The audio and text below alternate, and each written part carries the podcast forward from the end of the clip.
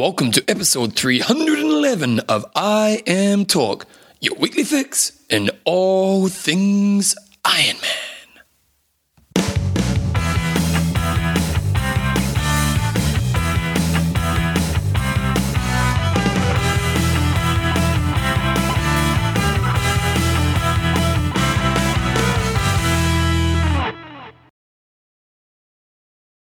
Right, guys, welcome along to episode 311 of IM Talk with Coach John Newsom and Bevan James Eyles. How you going, mate? I'm sensational Why are you sensational? Um, because I'm just cuddling right up next to you because Bevan left a microphone in Auckland. Yeah, I left the microphone in Auckland. It's coming back next week, but we're going old school, aren't we? We used to do a show like this all the time next to each other. One microphone. One microphone, just a lot of love happening in this room right now.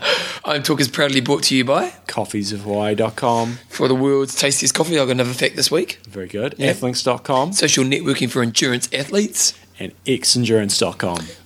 Isn't it extreme endurance? Xendurance.com. Oh, It's dot com. Extreme Yeah, Endurance. okay. Extreme Endurance, xendurance.com. Yeah, okay, yep, yep. Which is extreme endurance. Exactly. Where do you go? xendurance.com. Amazing. On this week's show, guys, we've got some news. We've got an age group of the week. We, we've dropped the coach's corner, but we've got an interview with who, Jumbo? Uh, Jimmy Riccitello, And uh, why have we got him on, John? because he is the head referee for Ironman and he also was a bit of a legend in his time. Bit of a legend, a real legend. Yeah. And then we've got a couple of questions and answers at the end. So news this week, well, what's been happening in news? Not much in regards to racing. It's a bit of a quiet week for racing, but we've got the first piece of news is the Iron Talk t-shirt design. and this has started. I, I uh, emailed. I've got a contact now. He's going to can do t-shirts for us, so they can be fully sublimated. So then they can we can put whatever design we want on What's them. sublimated mean? it means you can put whatever design you want. It's basically boom any any design we want, like a bike jersey. You know, it's we can design whatever we want. Uh, okay. And uh, so put up on Facebook if anybody wants to get in there, design a T-shirt. Um, we're going to use some of some of those designs in terms of making making it up. We've already got our first person. Uh, scroll down, and we might be able to scroll up, scroll up, scroll up. Uh, Pete Sharp, he's already got his. He's pretty sharp, Peters. I'm going to have a look. He's very sharp. He's off the mark, and we've got our first uh, first design up Nice. there. He's gone for the basic black with the logo on the front and then a bit of stuff on the side. Silver fern on the back. Kaha. if you want to get in there, put a bit of design work in. Um, we will take that on board, and we're going to do some T-shirts later in the year. John asked me to, but I got no idea. Because one time I tried to design when we did the jersey, Yeah. and it's harder than you think. It is. Like I do like design, but it, it's clothes are hard. So yes, it's a good challenge for somebody out there. Okay, this weekend we've got the Her, uh, Memorial Herman Ironman Texas happening, and it's a big race, two thousand points, seventy five k for the win, and a pretty decent field. but not as uh, not as big a race as last year because last year it was uh, the North American Championships, Mm, which is Uh, now New York. It is, yep. So we're gonna the field, field is it's it's it's okay, um, not bad, not bad, but compared to last year when you had some real big hitters there, not quite the same same league. Although having said that, um, the top seed is, is Rasmus Henning. Yeah, he's pretty sharp. and he's been on on trirating.com. He's he's ranked number one. and He's predicted to come in in a, an eight twenty two. Last year we saw Nico Llanos win an eight oh eight and Kat Morrison win the girls in eight fifty seven. So one thing about Rasmus Henning, is um, he's, he's got to actually have a, a decent race here because, uh, because he's not very highly ranked. He had a had, I think he got about 14th in Kona last year, um, so he's got some points, but he's going to need to have a good race because he hasn't. Doesn't, hasn't really done any 70.3s from what I can see, and he didn't do any late season Ironmans, so um, he's going to have to um, pull his finger out and make sure he has a, has a solid day. But you'd expect But looking, looking at the field, you, you definitely expect him to at least podium. You would think so. Yeah. But you never know with his cramping issues. Um, so Rasmus is seeded number one by, by um, Torsten. And if it wasn't for Torsten, we wouldn't have any of these names up here because the crappy Ironman Texas website just has a full list of uh, participants and doesn't have anything about the pros. Torsten, Gee- you're a legend. Gee, I don't go on about that much. No, I? never, John. That's the first time I've ever heard you talk about it. Uh, Jordan the Rapster is he's coming off uh, a really solid race last weekend where he got Second, wasn't it? second at Wildflower. I think, yep. And then Paul Amey, he's done uh, some pretty phenomenal things from time to time. Um, um, Yeah, yeah. I'm yawning and John's sneezing. It's a, it's a great show. then you got Maxim Kriat and uh, Matthias Hecht sort of rounding out the top five on those rankings. You've got Justin Daerr, who we've interviewed um, many times on the show before. He's ranked in there at number eight. And on the girl of things, Mary Beth Ellis is looking like she's going to be the favourite. And uh, last year she was pretty undefeatable, really, wasn't she? Other than Kona, but Um, she's not having as strong a year this year. She's still being pretty successful, but you know, in comparison to last year's racing, I don't think she's done an iron distance race this year. She's done a few halves. Um, when we look back to, to last year, and again thanks to Torsten, he, Torsten's come to the party here because I said I need a I need a system when Bevan and I are talking about athletes that we can just boom click on their name and you go off and you can see all their results. And he's basically come to the party. So if you if, what's the new rock? if you um, when he does these posts on trirating.com um, there is a button on there that says a more detailed post it just comes up on the homepage sort of as a blog post. If you click on the detailed post then it goes into um, then the names can, they've got a hyperlink off and then you can click on them and they can tell you all their results. So when we look at Mary Beth Ellis last year um, 15th in Kona then she won Canada Regensburg and Austria and 916 921 and 910 um, no, that was her rating thing. She went 903, 918, and 843 in Austria. So Smoking. pretty pretty solid debut. So um, you would expect her to um, yeah to, to, to, to do to do very well in the race. You got Kathleen Calkins um, and Amy Marsh and Caitlin Snow. Don't know much about Kath- Kathleen Calkins, but I'm going to click on my little link here, and she's done one Ironman race. She did Ironman Arizona at the end of last year, and she did 912. nine twelve. So, I haven't heard of her. Nine twelve. pretty Anybody's solid. books? Yep. pretty solid. Although that was the year Chrissie did like eight thirty six, wasn't it? Still, it's on the scoreboard, Bevan. It's on the scoreboard, Jumbo. Marilyn McDonald's making a comeback. She is. I see Yeah. that. And the last time she did a iron distance race, by the look of it, was uh, Oh, you're loving this new system, Loving isn't it? it. John, is, uh, John is loving was it. Louisville last year, and she did a 10:06, and then prior to that was 2008, where she did Challenge Wanaka. So just making a comeback. Is anyone else you want to mention names And I don't know what happened to Chris McDonald last week in in, in, Yeah. uh, in the race because there was a picture of him and he was he was right up there on the bike at one stage. So I'm not quite sure what was going on there. But one thing I do have to give, whilst I'm slagging off um, Ironman Texas for having a crappy website without the the pro rankings on the pros on there, I was watching St George the week before. Um, and they've lifted their game big time. Oh, uh, they're setting a new standard, are they? on, on their live coverage. Yep. Um, because what was cool about it is uh, what we kind of see on on um, interactive TV, not in New Zealand but other countries. You can sort of choose which camera you Yep. want to be looking at. Yep. And so when you went onto this coverage, they had um, you could sort of choose where you wanted to watch. You could watch in transition. You could watch um, the finish line, and they had a couple of different other other camera places where you could watch the race. So that was that was advantage number one.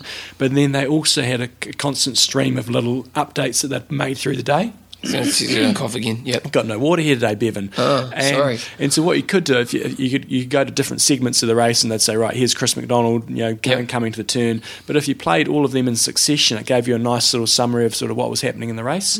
So I thought they really lifted their game there in terms of um, in terms of coverage of the. So well done race. to St George. Texas, sharpen up. That's your message. Well, they may they may be consistent with their coverage. Oh, so, you, the so maybe you'll give them the report coverage. afterwards. Yes, them- So St George out of ten, what would you give them? oh, I would say for for a race of that caliber, I'd have to rate it really highly. I Oh, mean, so I'd- like a nine? I'd say an, an, an eight to nine. I Did they have the, on in their pre-race? Did they have the pros? I, I would doubt the North American races are very weak in that. So oh, I oh, so okay, it's eight and a half. yeah, Room for improvement. room for improvement. Okay, but Texas currently is on about a six, isn't it? Yes, Yeah, for, for it- pro representation. Yeah. Okay. Well, bring we'll, we'll, we'll update next week, guys. That excited. Ironman Lanzarote team in the Canary Islands. It's happening. One thousand point race, twenty five k's. Oh, not much money. Timo Bracht and Rachel Joyce took it out last year. What's going to happen this year, Jumbo? well, I've got to say, Ironman Lanzarote, they have lifted their game. See, they you can sort by professional. Oh, so they, they're up to what are they onto their So website? they're, they're starting high. Oh, they're starting okay, high. We'll give him, the only, the only a way, nine. the only way is down. Give him a ten. And, and I think that's what we'll see. And then the North American races, we're probably going to see a, a really high standard because it's easy for them in terms of their live coverage. Whereas the European races, Lanzarote, not such a prestigious field, we might not see such fantastic live coverage. Um, so, You're on your side first this week. Is this, is this Bella's first race back since having being a mum? well, Bevan, funny you should ask that. he's got he's loving this new website. Let's mate. have a look. The last race that we've got yeah, listed, here, 2010 2010. in August yeah, It was Ironman UK. She did it 10:06. So it's the first time back. and Lanzarote was uh, she Did got they, did they have a boy or girl? I don't know. I think my gut feeling is We used to be me a tight with the Baylisses. Yeah, we- well, um, I'm, I'm thinking it was a boy, but I, I'm, I'm certainly wouldn't put my house on that.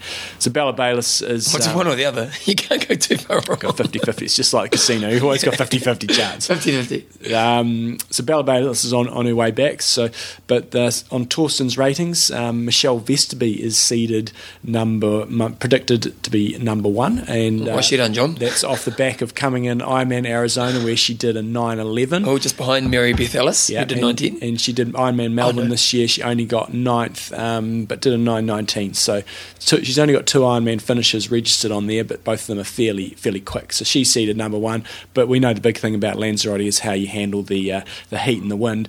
But seeded number three on Torsten's rating is Heleen bij de Vaate. How fast does she go, John? She's she's got a expected time of nine. Is the internet working for you today? Sorry, Is the internet no, no. I loaded all this up before I came. Oh, really?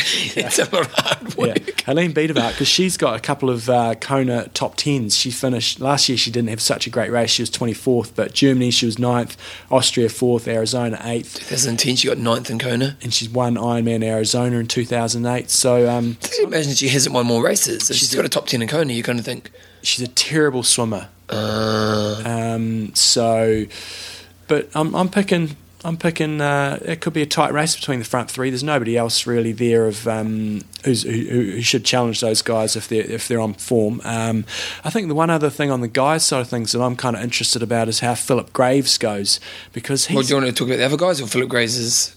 yeah. We'll, we'll start with Look at the age Graves. difference. You look at you go Stephen Bayliss, Bert Jammaer, Pete Vabrousek, Sergio Marquez, is it? something like that. Yeah. Early, late 90s, uh, late 70s, early 90s, 80s, sorry. Phil Graves, 89. 20, 24. Yeah. So uh, Remember, do you remember being that young? back, that was back in the day. I was probably just about still racing full time back then. I was, I was away this weekend at a work thing, and you know, all the young kids are coming through, and now I start calling them the young kids Mm. because I'm the old guy now. He's, uh, Philip Graves is, is, is of the era of the, the Brownlee brothers. You know, he sort of came through the system with them.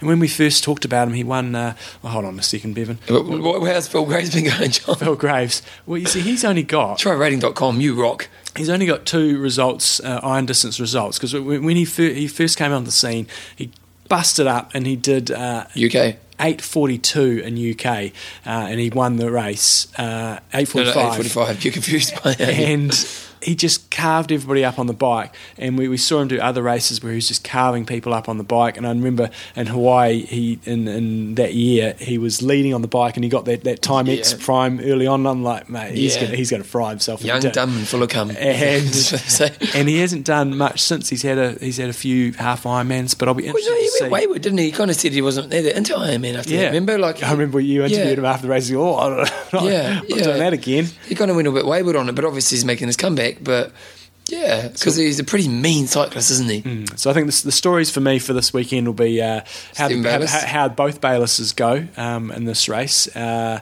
and probably how Philip Graves comes through. And one other female to look out for is Christine Whites, um, who I stayed with in, in Roth. She had some awesome races in Roth. She's a pocket rocket, and uh, and she could be the surprise package for the day. Nice. ITU update, John. What's happening? Oh, Bevan, it was an exciting weekend. The, the Americans were just going ballistic about Are we what- doing? Are we doing the email about the race change at the end? what race change at the About end. the- Oh no, that's in the questions down the end. Oh, okay. It's not news. No. Sounds like news to me. race change at the end. Well, you know, no, no. How WTC cancelled the race. Okay, well, it's That's news. That's not questions and answers. Okay, okay. But you can do your ITU update, and then I'll do this week in Lance. People are liking it, John. Very few. Most, but uh, Well, well, well, no one said. Don't. don't no, only one person said about your thing. Jens Olsen was loving the ITU updates. He says, "Please, can I have more?" Yeah, this week in Lance. Keep it short and fun. That's why I do Jens. Okay. but everyone else is saying keep this week in Lance. See him coming up there with this week in Lance. One, one. No, John, and even someone said let's get rid of ITU update, but I didn't want to bring that up. Just saying. Pedro, look out if I see you anywhere. So the ITU, it was a, it was great to see it back in the states, and there was a, it was, it was high drama, Bevan. It was very high drama, So this was really the last race, wasn't it? pretty much. Oh man, it's pretty much every. Look at the rainbow. Goodness, It's awesome, isn't it? Just down the road. Let's go get our pot of gold. yeah, Let's literally, it's like gold. outside the back door. Wow. Uh, so it was a big weekend. So the, we haven't had a World Championship Series race in the states for a um, for a couple of years. It's Uh, probably the brightest rainbow I've ever seen in my life, John. focus on the big. sorry, but it's a pretty awesome rainbow. I'm going to take a photo. Where's? Focus on the ITU. Okay, sorry. Oh, that's right. ITU update. So it was in San Diego. It was a pretty um, bit of a slightly naff Bit, bit of course. tears at the end, I saw. Yeah, bit the Americans, come on, harden up. Uh, I predict anybody that um, qualified at that race for the Americans will have a crap Olympics. Because it's too too hard, too quick, too close. You got to, you got to. They're, peaking for this race to having to qualify, and uh, I can't see them having a it lifetime. eight weeks, peak. nine weeks to the Olympics? It's a bit longer than that. It's probably in. It's in Three months, is it? August. No, no, it's stage. July.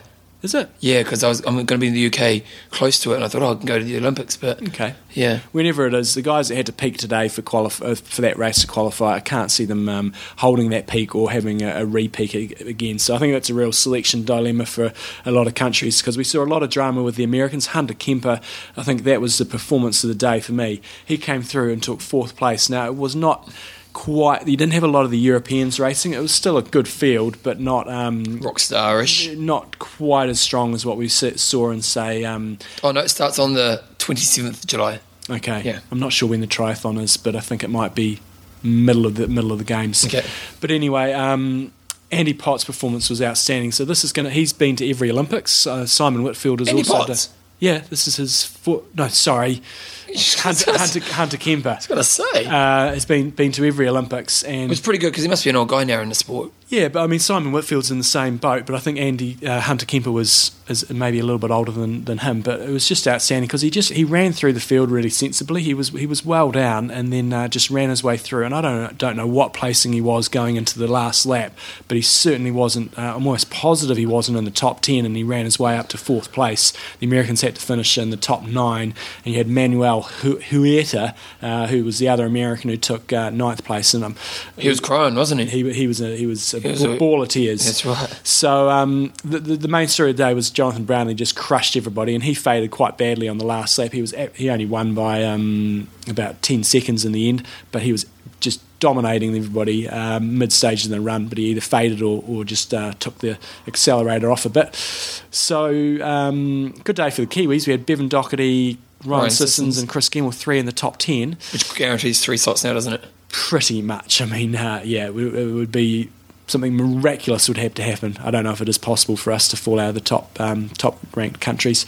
Macca, um, I was really impressed with Macca because uh, I watched the whole race live coverage, and he was. Uh, he was running really strong. I think he must have faded a bit because he only finished in 30th place, but I'm sure he was well above that early on. But he ran a 31 Yeah, What did he run- what did he He was 30th overall. He was 30th overall ran 31 35 um, for 150 25. But had he been, say, you know, th- if you're 30 seconds quicker, all of a sudden he's um, almost up into about 15th place. So that's how much. So it's looking like he's not going to make it, but Brad Kahlefeldt's a little bit injured. Is it? What's happening there?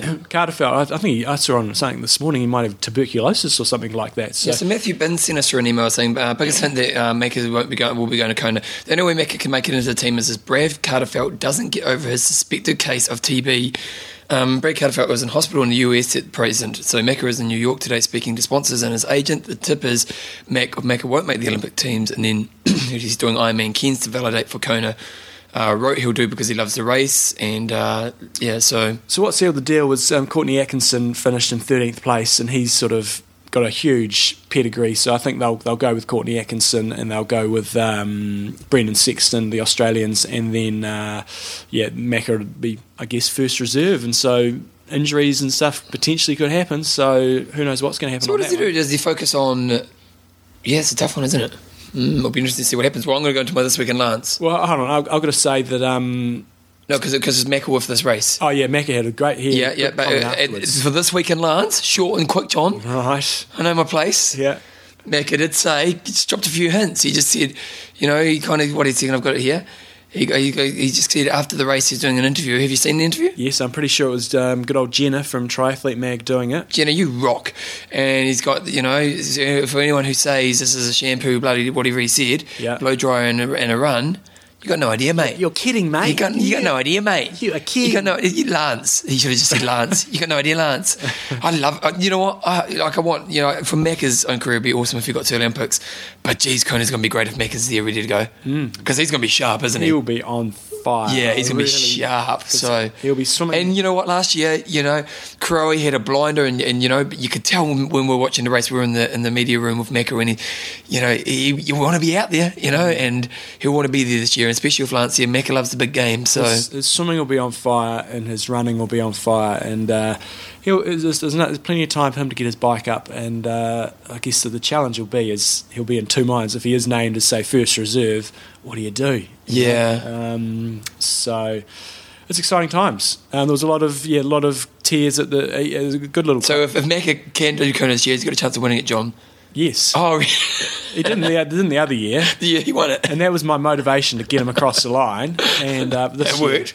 I would be uh, I think he, uh, This year is, is, is, shaping up to be one of the most exciting Konas ever, really, isn't it? I think so. Yeah. You got you got the you got the Crowe factor in there. You've got the potentially the Mac factor. Of course, you have got Lance factor, but then you've got that entourage who've got to break through at some stage. Raelerts, um, Henning, guys like that. Yeah. Pressure just keeps building on those guys. So that's this week in Lance. I'll put the link to that video on, on our website, www.imtalk.me. Girls, girls race. Helen Jenkins crushed everybody. It was uh, a pretty impressive display, and uh, again we had some some tears on the finish line with some of the Americans sort of coming through to uh, to take the title. But just good to see sport getting a lot of coverage on the USA triathlon media um, because ITU often doesn't get as much coverage as uh, as Ironman races. Good times. Okay, other news, John. Triathlon pioneers included in the USA Triathlon Hall of Fame. Tell me about it, John. So we've got Mark Allen, Scott Molina, Scott Tin- Tin- Scott Tinley, three of the big four. Wait a second, they weren't already in it. Well, no, How can they not be in it? beats me. But uh, was like, they, really? That was- yeah, It well. blows my mind that those three guys weren't already in the Triathlon Hall of Fame. This is a USA Triathlon Hall of Fame. Still. still, they should should have been in there, but uh, they, they haven't had many people go in there. So yeah, but, I'm- yeah, but Mark Allen. yeah, I, I, I don't know. Like if you have a Hall of Fame, you go, no, okay, who do we get first year? Mark Allen. Yeah. you know what I mean? so um, Dave Scott was already in there. Um, so whatever their criteria, I'm not sure, but it was obvious that those guys were going to go in there.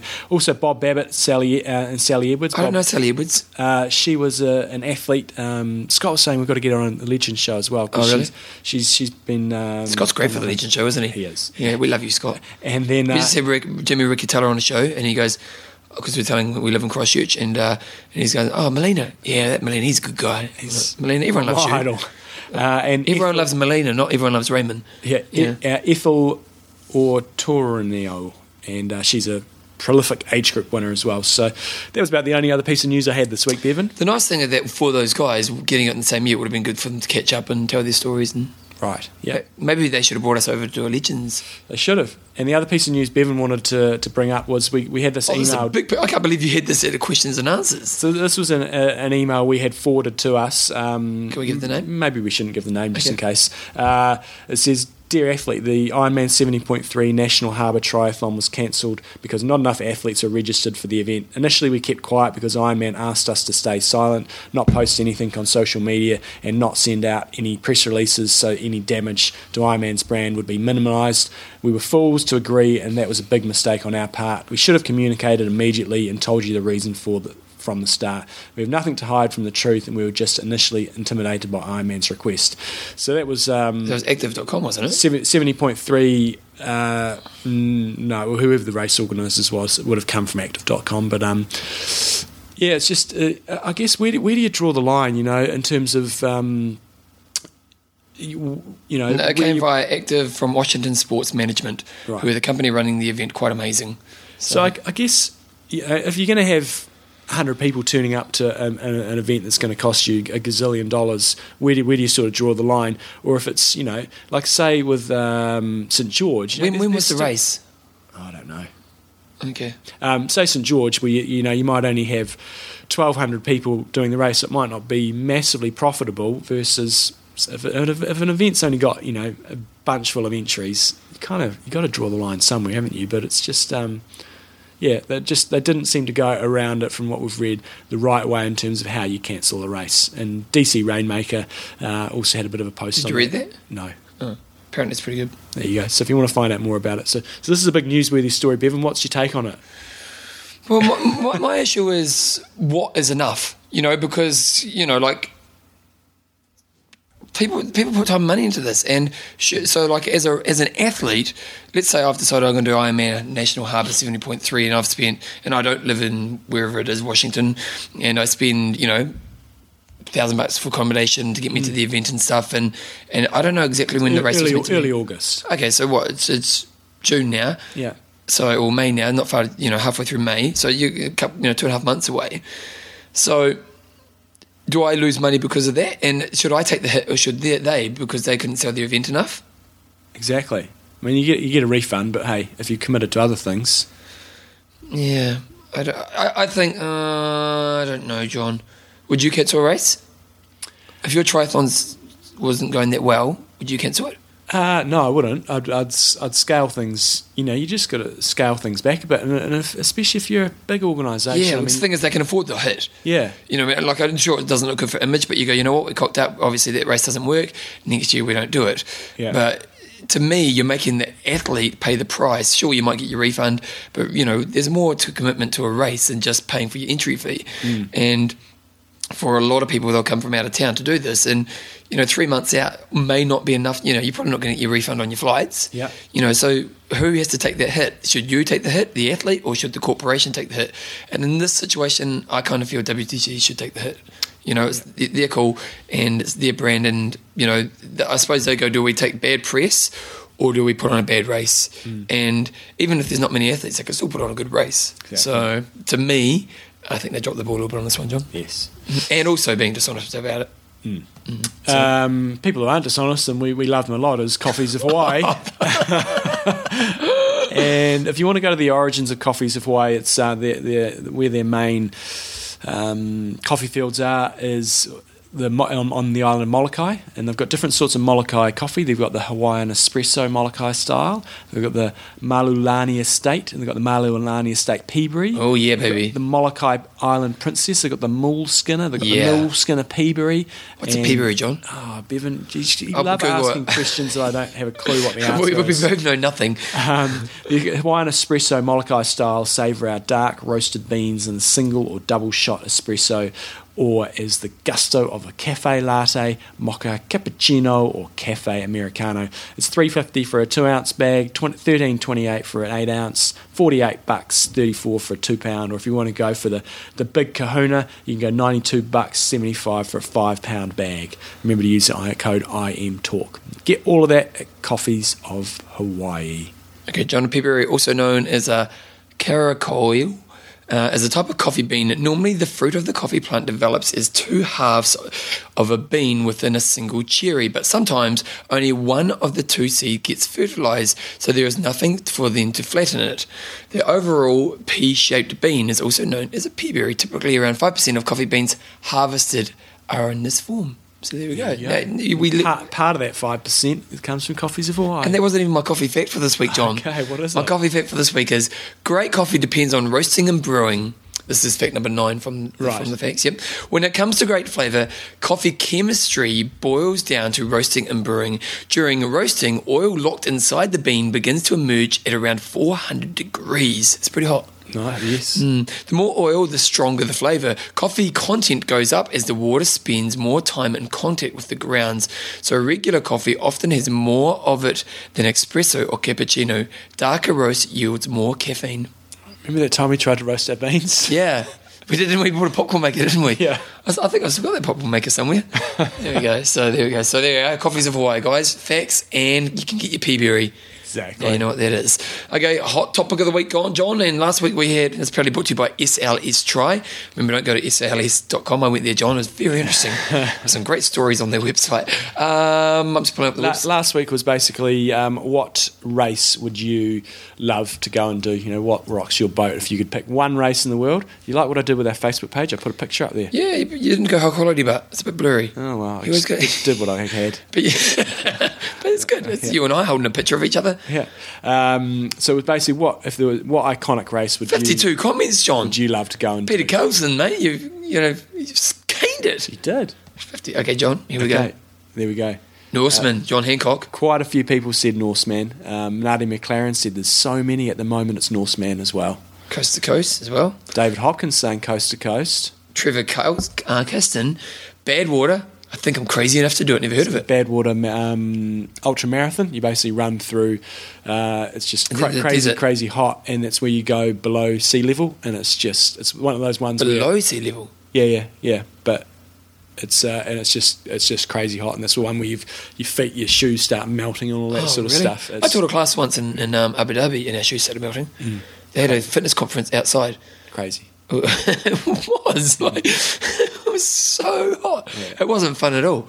Ned Phillips is saying the RAAM, which is the the ride across America. Yeah, I'd like to do that. Um, Richard Donovan would love to come back to New Zealand and do Challenge Wanaka to get a start place the road. Would also be great. Stephen Taylor is saying the Western States Endurance Run and the Leadville 100. So a few ultras coming through. Yeah, Albuquerque, um, Rob McNamaran, uh, escaped from Alcatraz and wrote. Nice. Um, what did Gary Fegan say? Just go up one. Gary Fegan, I did Embrun last year. Tick. That is Embrun is epic. Okay, well, John Fitzgerald's got the 5721K HTFU Australia coast to coast. Nice. Wow, so you must go from one coast of Australia to the other. And it must be five, oh, 5,721 Ks long. Craziness. That- Craziness. That is craziness, Jumbo. Um, and Ed Hawkins, oops, scroll up, scroll up.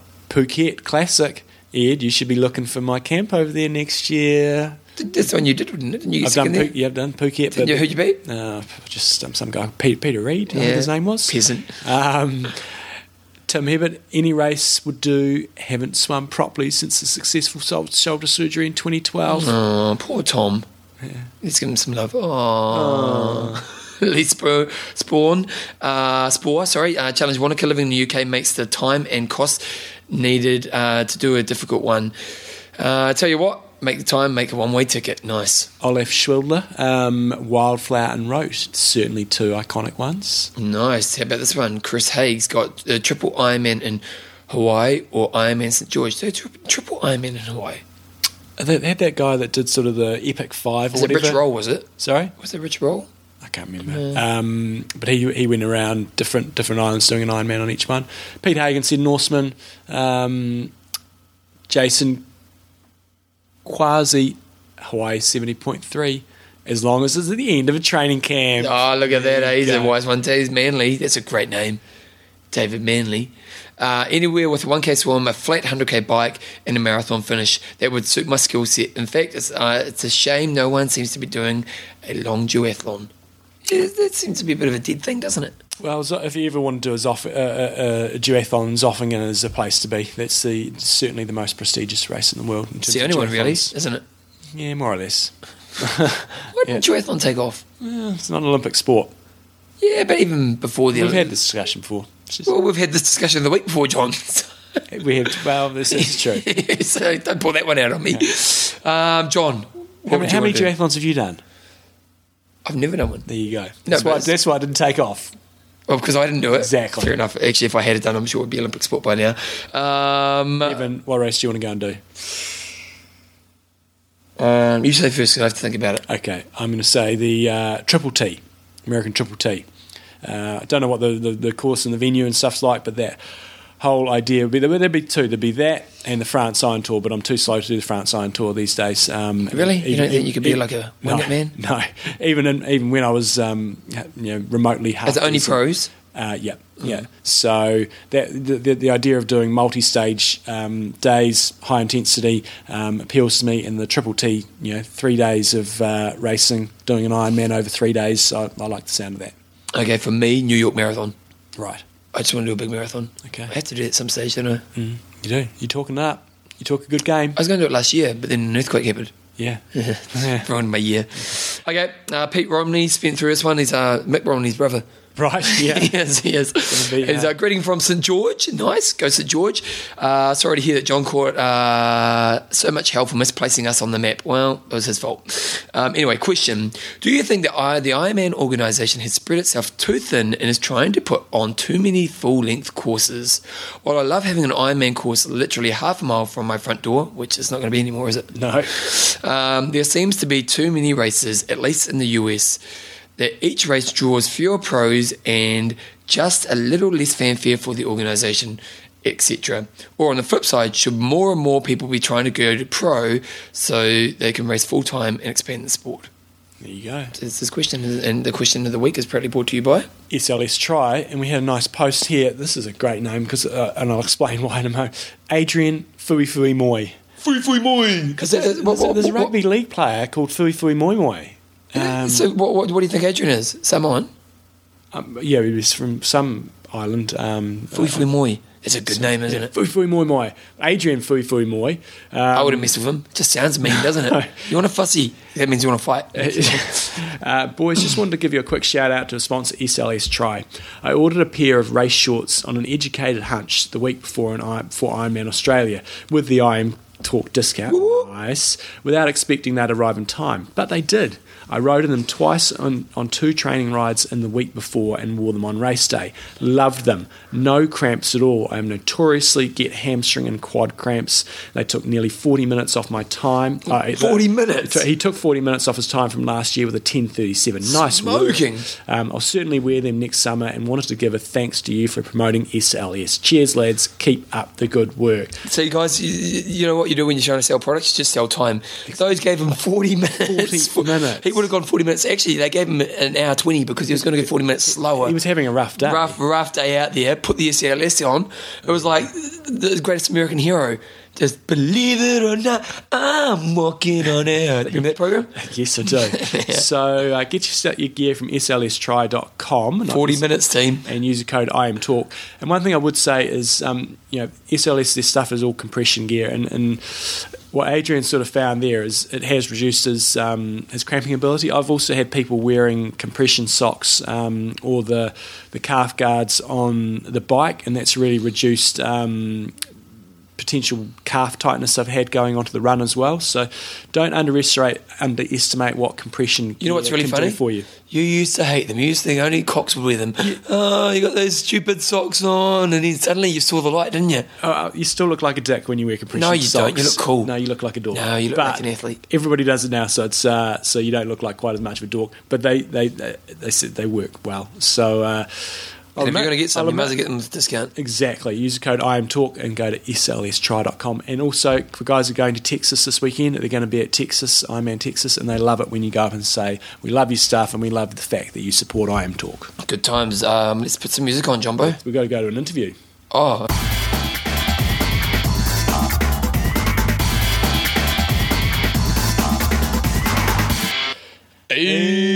Age group of the week. John, we've got cameras around us, haven't Oh, we? that added pressure. Yeah, just, I've got these kids who are kids. I've got- Kids. I was saying earlier, I call them young kids, don't I?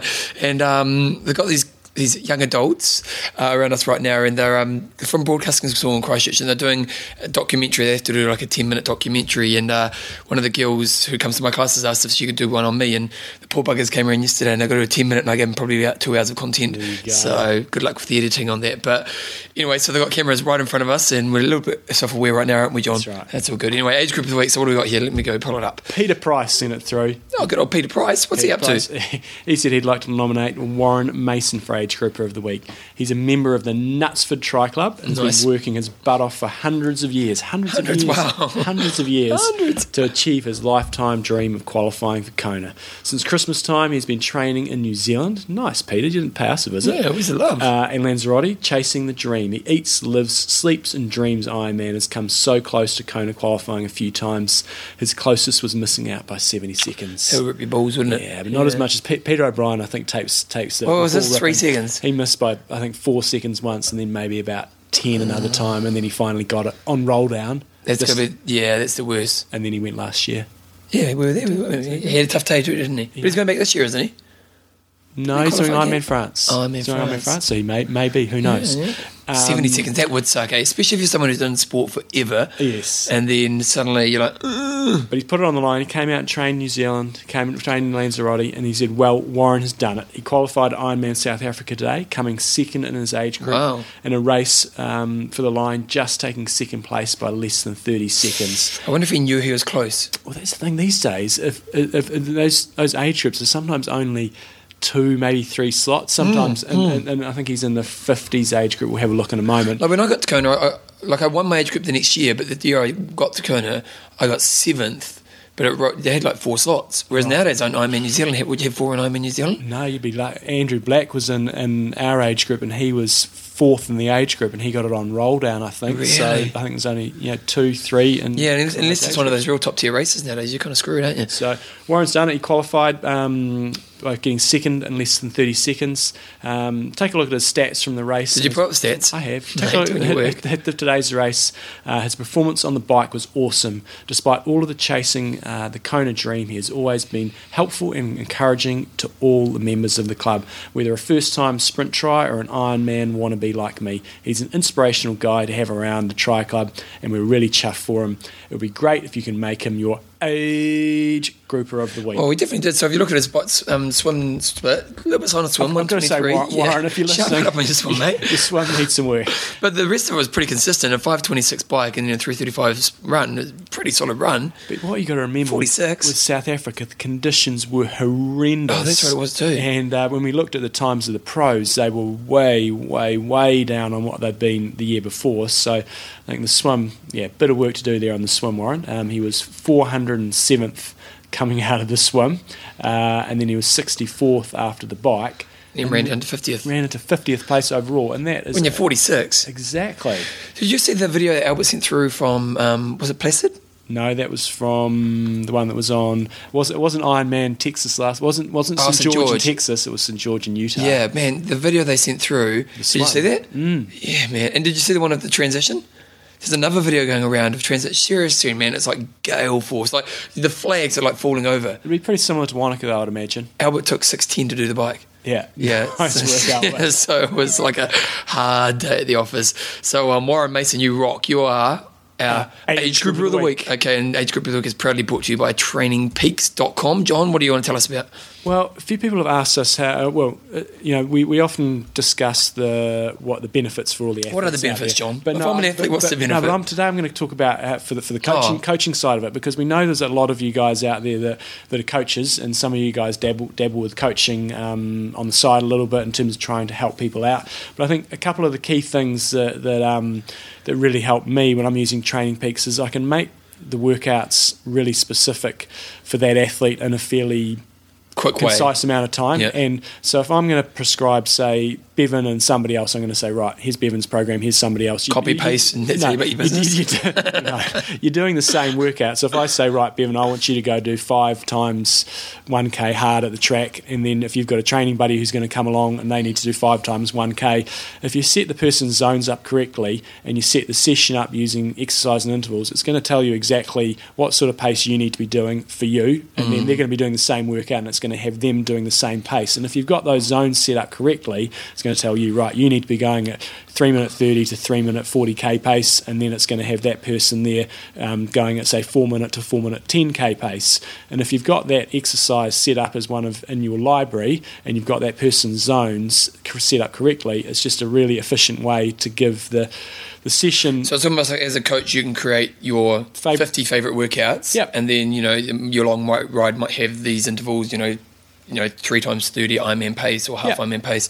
And then you might change the different requirements on power based on the athletes. But for a coach, managing different programs is much more efficient. It is, so it saves me a bit of time. And for the, for the athletes' point of view, I mean, as you said, cutting and pasting. I mean, there's only so many ways you can do a five-hour workout. But Yeah. from the athlete, if I set up the exact way I want that five-hour ride to be done, um, then they'll get that that workout in their session. It'll say, right, you do the first hour at 200 to 220 watts. You do the next hour at this here. So instead of having to type up a, a really long session, it's Yeah. just a really good way. So it Do you, saves find, me do you time. find that with your athletes, do you must use training peaks? Do you try to get all do now. Okay, great. Yeah. So do you find that you get that they're much better at giving the feedback? You know, like because you know Hmm. actually doing the training diary and stuff. Yeah, it's, and it's, it's easier for them to do it, especially if they've got um, if they're using power meters or they're using Garmin's, because boom, they do the workout Yeah, and just done. import the file, and then iPhone, they've just got a bang, couple of little comments in there, job's done. Whereas in the past, they would have had to have typed all that stuff up in, in Future's taking over, John.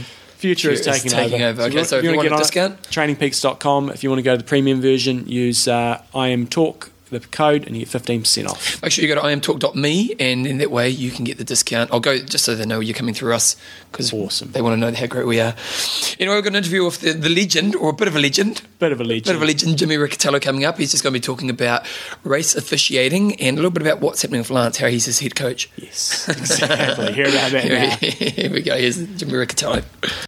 Um, we've got today a Bit of a legend, really. A bit of a legend in his own right in terms of athletic achievements, um, and he's also the head referee for Ironman. So we wanted to find out what you guys make sure we all know the correct rulings on what's going on out there, and also any sort of tips that might be able to help you get through your day. So that man is Jimmy Riccitello. So welcome along, Jimmy.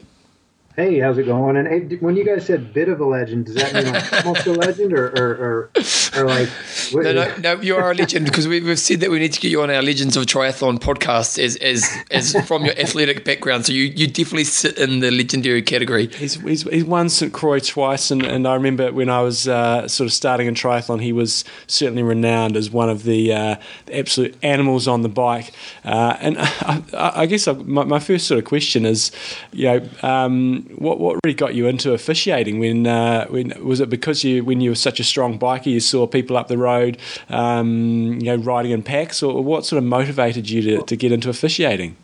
you know, I, I actually, it was, I saw people behind me drafting, you know what I mean? Yeah. It was more, no, um, thanks for the, uh, the, the compliments, by the way. And, and that was, uh, the, the two St. Croix, there was nobody else there. So it was a lot Sure. easier. Awesome. nice.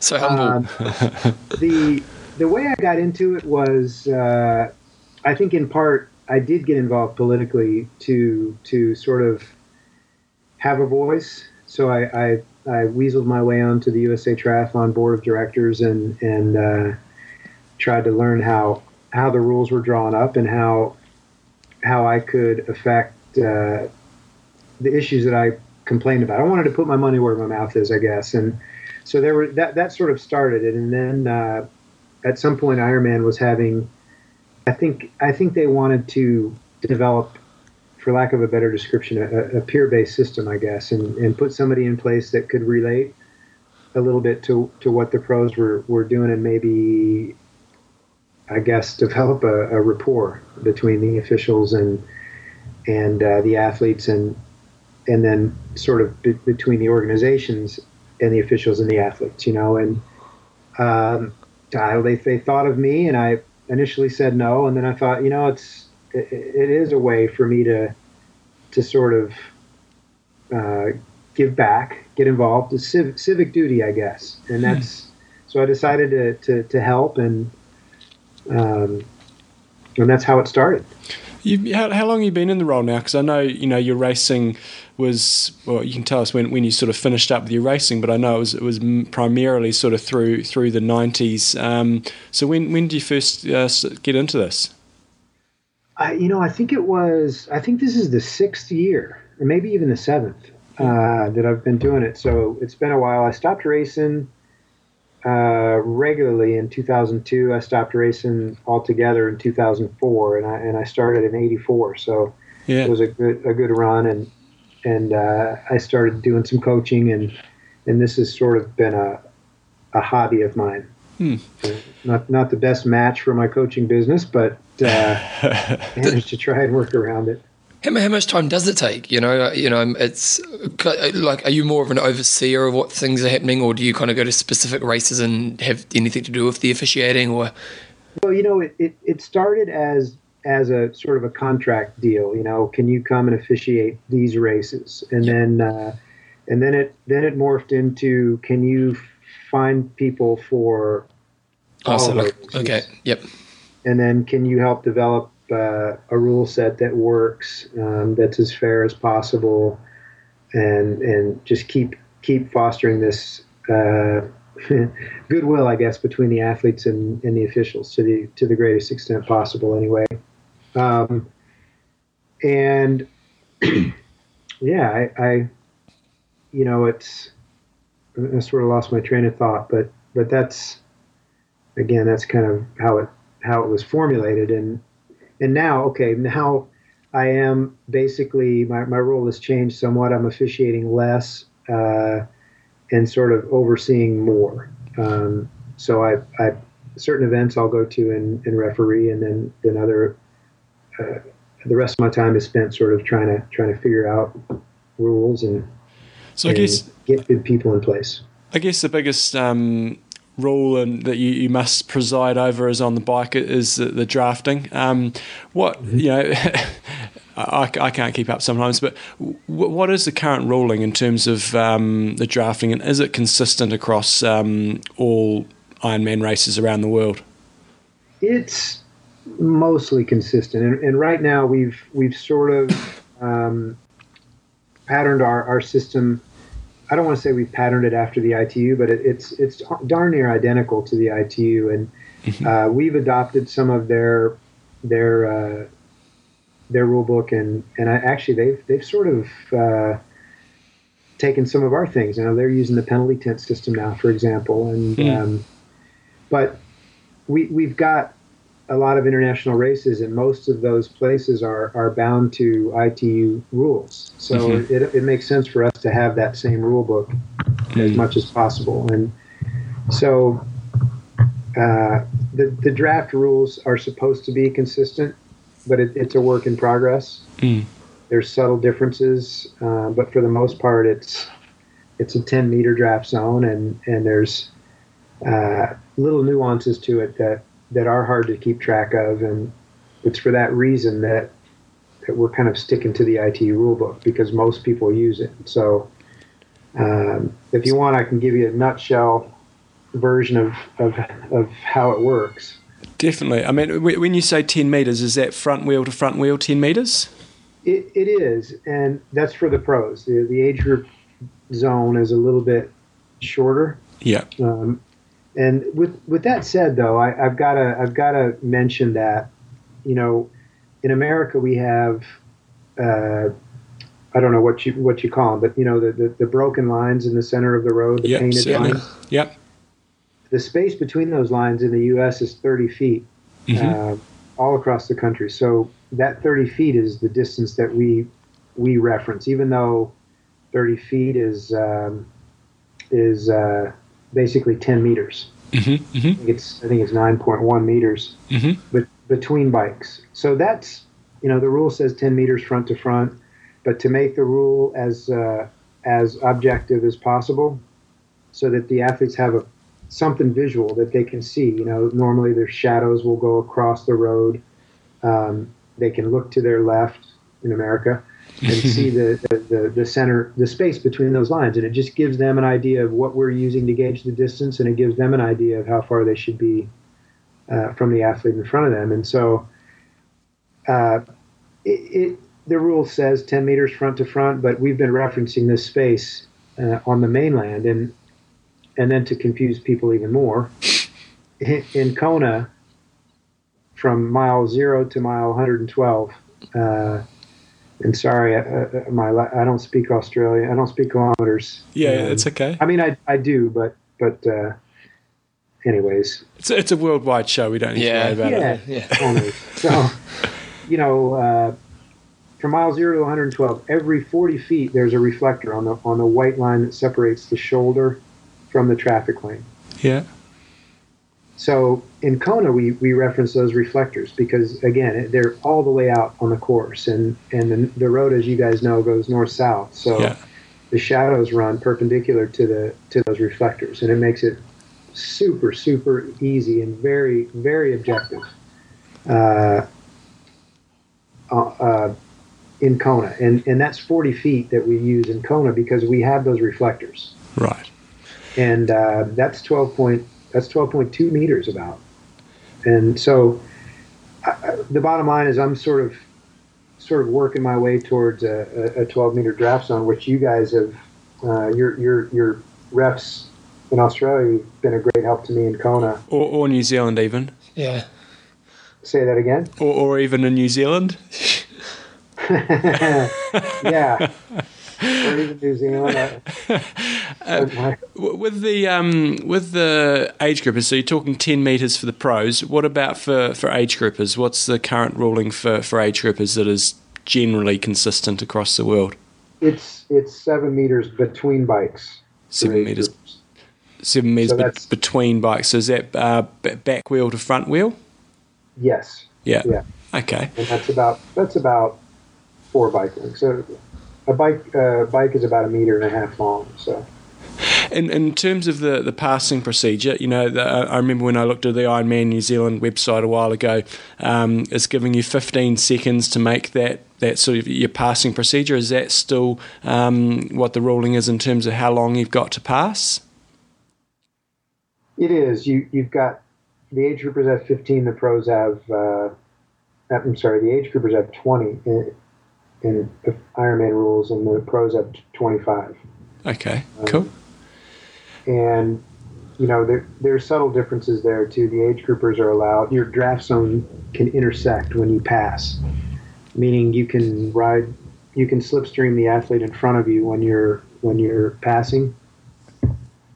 Um, but the pros aren't allowed to do that. So they've they've got this this 10 meter distance, and when they want to overtake, they have to move move out to the side to pass. They they can't slipstream the athlete in front of them, and that's the pro fields are smaller. It's a lot easier for us to, to do that with the pros, and that's just another way of of of keeping them from legally working together.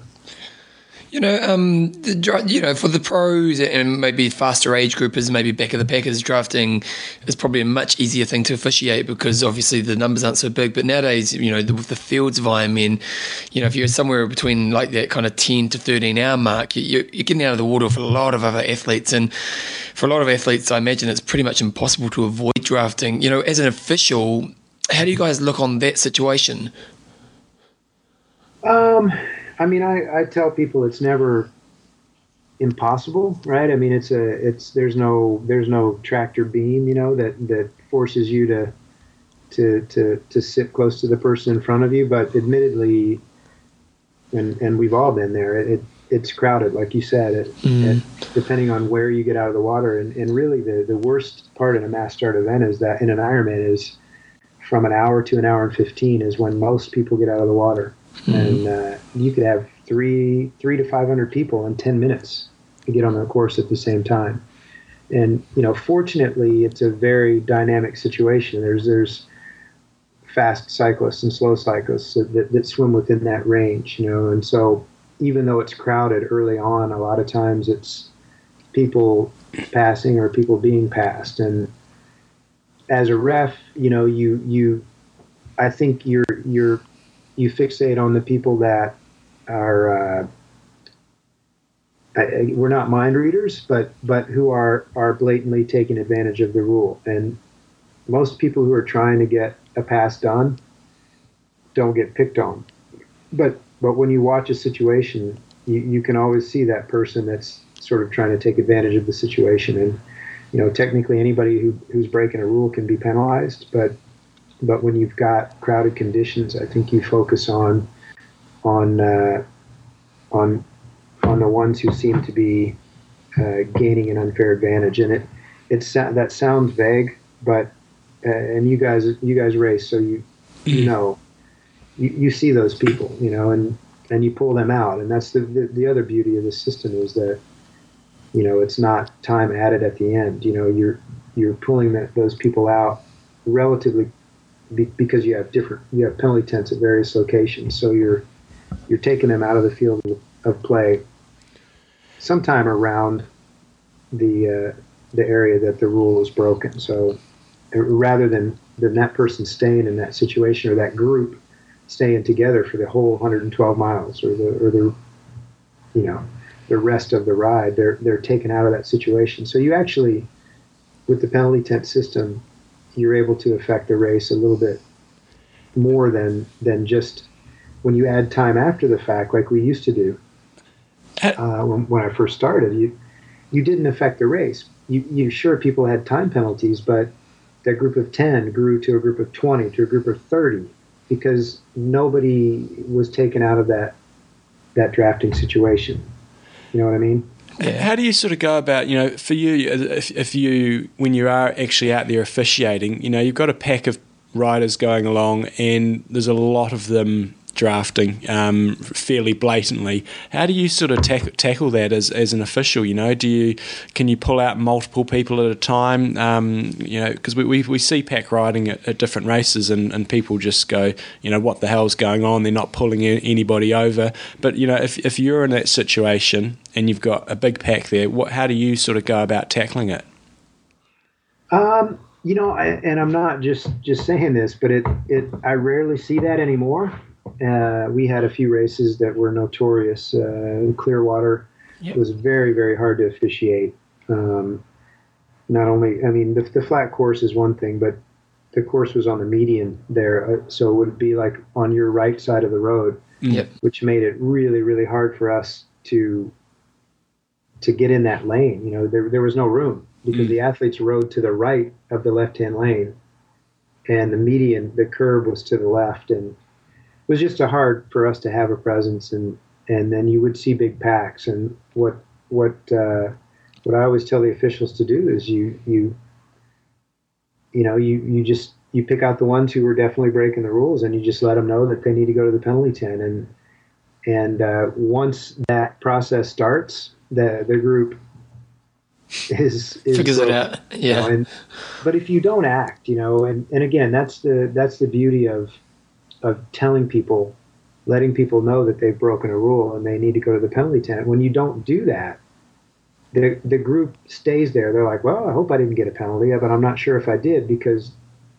in the old the old way we did we did things when I first started was you you just wrote numbers down and and added time after the fact. So again, you didn't affect the race. Here, you just you you just pick the people out one by one, and you get three or four in if you've got a if you've got a group of fifteen, um, and they're they're you know as you as you start penalizing people, the group just completely breaks up, you know, and so you may miss people, uh, but the ones that you did get were certainly breaking the rule, and that's the biggest gripe that we get. It's like you know what about those people?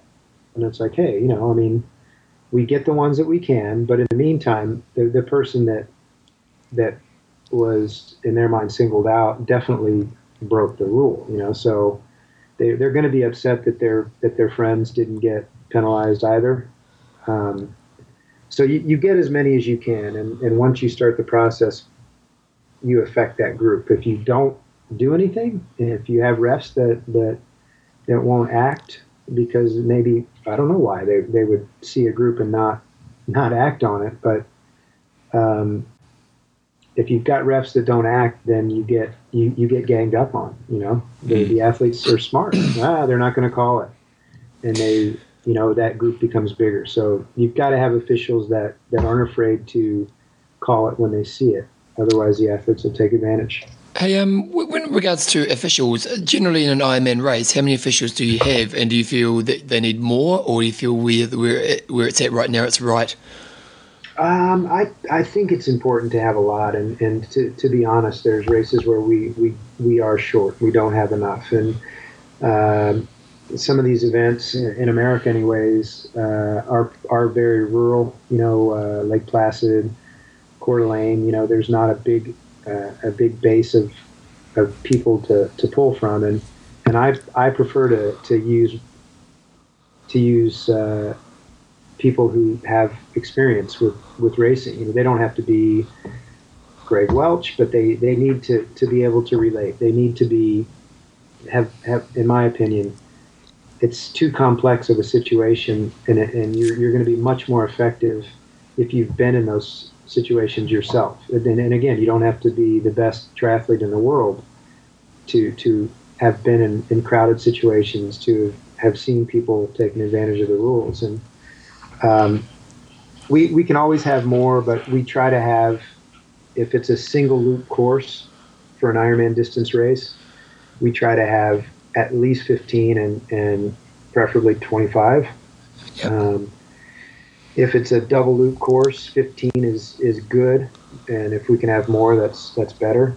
And this the 70.3s, a 15 is the number that I always try to shoot for. We don't hmm. always get there, but uh, uh, and when we have a single loop course like Kona, Kona we've we, have we have had 25 marshals the last few years for the age group race, and that's a lot, but it's not enough. Right.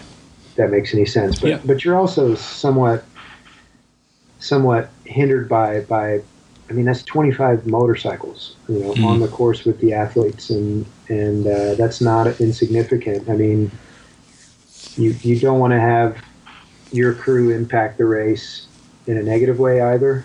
And there's there's not a lot of road there you know it's an out and back course. Mm. Um, so uh, trying to find that balance is, is tough. And when it's out and back your your 25 is a lot more effective. If it's a big loop like ironman florida or i don't know uh, if the races in, in new zealand and australia are they, are they one big loop or? Oh uh, yeah, uh, they, Sorry. they, they're generally two two in New Zealand's two loops, Yeah. and uh, and Melbourne Melbourne's a big uh, there's a couple of loops as well. So uh, you've got so drafting obviously we've got for age groupers you've got the the sort of seven meter gap you've got um, 20 seconds to pass. Um, in terms of blocking can you just explain to people what blocking is? Blocking is is riding not to the right or the left depending on what country you're in. Um, in america you ride to the right. In australia you ride to the left. New zealand to the left obviously the uk and Yep. other places. Um, and if you're if you're blocking you're you're basically in the center of the road or in the center of the lane. And you you because of that you, you know in america you're not allowed to pass on the right. You have to pass on the left.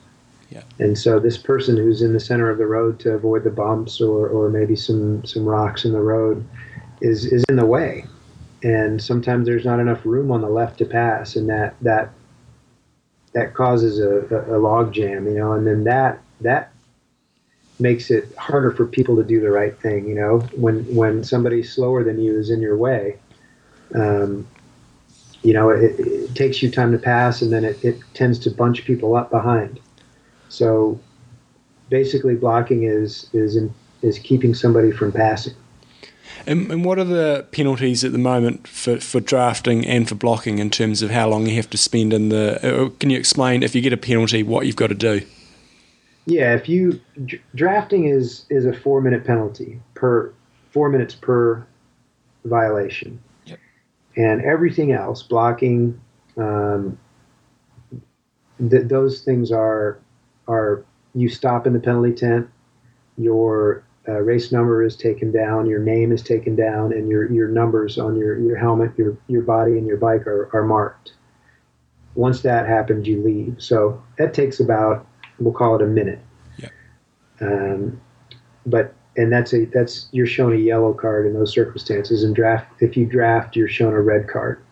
So a red card is only drafting, and that's four minutes per violation. Everything else is a yellow card, and that's you could say stop and go, but there's a process to it. It's not as it's not as easy as stopping into the penalty tent and just leaving. You know, you've got to stay there until they get your information. And, and uh, with with the drafting, how many penalties can you get in a race? you can get of any kind you're you're allowed three penalties the third penalty is a dq so basically you're Yeah. allowed two and the third one you're Yeah, disqualified you're out of there. Is that of any You're kind? out. So if you got done blocking twice and then one drafting, you'd be da- out. Correct. Yeah. Okay. Yeah. Cool. Okay. Um, what, what, what other infringements are, you know, obviously blocking and drafting are the obvious ones. Are there any others that athletes should be aware of? blocking is is a biggie you know people don't they- they'll ride side by side and talk and and and like you guys you know you guys have two loop courses and we have two loop courses and and there's uh, you know Chrissie Wellington coming right up your your your rear you know and athletes don't think that way they get in their own little world they, they paid their entry fee and um, they're in the way and blocking is oftentimes a catalyst to to drafting. You know, it, it, again, it keeps people from passing. So, blocking is something that people need to be aware of. If you're not passing, you should move to the to the shoulder. Yep. Um, and and then drafting is something that just it, it certain times, you know, uphills, uh, rolling hills make it very hard to avoid drafting situations. Um, but you've just got to do your best to stay that proper distance and and uh, uh, it is hard at times when it's crowded, but I, again, one of the benefits of using officials that that are are aware of this is they they tend to be a little bit more tolerant in those circumstances to let the the, the race play out. And and if you see somebody, you know, in in gaining an unfair advantage or in, in direct violation, you, you penalize them right away, you know, and other times you sort of let it let it happen a little bit.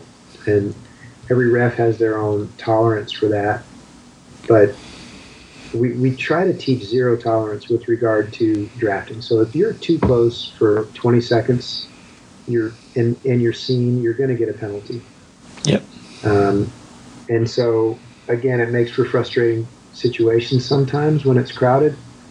But uh, if you've got refs who are on top of it and, and making those calls when they see them, it, it really be, be, because you see it happen it really sets the tone and it keeps those groups from forming. And that's something that that uh, I, I, you know, I've not I've, I've not had great. I don't have a gigantic uh, resume of race wins, and but I had some success. But the thing I'm most proud of, I guess, and, and I guess it's embarrassing to even admit this, but I'm most proud of the fact that we've made some headway with with regard to drafting because I was an athlete that um, you know, selfishly, wanted a, as fair a bike ride as can be because I was a terrible runner. and, uh, you know, to but but that's how the sport started for me. That's the that's the sport that I know, and I, I did participate in draft legal tri and the the the great uh, Grand Prix events in Australia mm. that were draft legal, the France Iron Tour. So I've done it. I, am not very good at it, um, but my my concern now is keeping uh, non-drafting tri alive and well, and a big part of that is is getting the athletes on board and, and getting officials who who are smart and uh, and are going to make the calls when they see them, and and that's because that's what the athletes want and expect. And if you don't do it, it's a disservice, you know. Yeah. With, with, the pro race in Kona, obviously we talk a lot about the the pace line sort of going on there, and you've got to be have a good swim to be part of the pace line. Are you pretty happy with how, uh, and also are the athletes are they fairly happy with how the rulings are, working in Kona? And um, do you see any changes potentially there or not? Well, um, you know, it, it's a big a big issue for me, and I, again, it's, it's something. The thing that I'm most proud of is the the headway we've made with drafting in general, and specifically the, the, the male pros. We're working on the females, but we've the, the women we haven't scrutinized to the level that we have the men. We're, we're working on that. There, there's fewer women, uh, et cetera. There's other issues, but um, we're, we're doing well on, on all aspects. And the pros, men and women, have really taken, you know, they, they respect these rules. And in Kona, you know, I, I, I ride. I still I'm still in decent shape. And if you go and, and ride that distance, the, the distance of the reflectors, 12.192 meters, mm. um, there's not much of a, of a benefit at that distance. And again, very easy for us to, to keep the athletes at that distance. And last year you saw 30 guys together. Uh, well, 30 guys 12 meters apart. Yep for 40 miles, you know, until the wind started to blow hard in, in Hawi. And and then you saw what what ended up being one of the most fair races in, in the history of, of the race, in my opinion. You know, and the, there's people that say, "Oh, there's a great there's there's a big advantage to being in that group of 30," and and I would say, yeah, there is mentally. There's there's an advantage to being there. Uh, if you're if you're not um, Andy Potts, you know. Mm, mm. There's 30. If you look back in your Andy and you see 30 people, you get pissed off. Mm. But I think the athletes, the reason that they aren't grumbling as much for the most part, there, there's always going to be some grumbling, is that they know at that distance it's maybe five watts, maybe mm-hmm. of an advantage. And again, I've tested it myself at different speeds and with different amounts of people, and and I know, I know for a fact that the the benefits at that distance are not that great. If they were, you wouldn't have a group of five getting mm. off the bike. You'd have a group of 50. You know, everybody, I've, I've heard some prominent coaches and, and athletes uh, try to tell me that it's, you know, twice as easy sitting third in line. Mm. And uh, I'm like, I ask them, what are they basing that on? Or how many watts do you think it is? 30 watts. And I'm like, really? 30 watts? Seriously? you know, I mean, let, us just say Chris Lieto averages 310 watts. I mean, subtract 30 from that. And you, you, you mean to tell me there's not 50 guys that can ride 280 watts for, for four hours? They, they, everybody would come off the bike together if it were that much of an, of an advantage from a power saving standpoint because mm. the power demands at, at an Ironman are not that great. 270 watts for a guy like Luke McKenzie. You know, you, you guys have, I'm sure you looked at his power file. Yeah. So, um, and, and again, knowing what I know, and when Luke is sitting 12 meters back, he's not getting much of an advantage. Um, and, and you can look at the power files of the other guys in that group and they're all the same. So it is. It, I, I, guess it is, as you said, a, a big mental advantage. It, it is a mental advantage. There, there's no doubt about that. Um, and these guys have to real, excuse me, have to realize that at 270 watts, you you've got to be patient, you know. Mm. And if you if you've not done your homework, uh, and I, not not to pick on Luke, but but his run wasn't great there, and who knows what that's from? Maybe mm. you know, maybe it was a training issue, maybe it was a nutrition issue. Um, but Crowie ran 242. Yeah, something like that. Yeah, yeah. He did. He did his homework. He, he got his nutrition. He got everything right. Again, I don't want to. I don't want to suppose what happened to to uh, to to the guys out there. And and hope hope Luke wins this year. yeah. But but the fact is that you, you've got to be patient because a lot of people can ride 270 watts for a long time at, at that at that level. Yeah. And uh, so I, I'm passionate that the race is as fair as it can be from a drafting standpoint. Um, but when you've got a you know 40 guys coming out of the water together, and a and really no obstacles if the wind doesn't blow until you get up to Hawi, the race takes a while to develop. But but it's played out so that the strongest guys won the last few years, and and the race I would say, the race has been uh, the race has been won on the bike in Kona the last few years. Crowie won it on the bike to me. Yeah, he backed it up with a great run, but uh, the damage was done on the bike. I mean, he was unbelievable on the bike last yeah, year. Yeah, he was, wasn't he? So I guess um, one of the other unbelievable people on the bike that we, are going to see over there nice, probably nice. this year is going to be Lance Armstrong, and, and we see you're associated with him in some way through through your coaching. So what what is the deal with you you and um, and Lance? Are you sort of just advising him, or or are you coaching him? How does that sort of fit?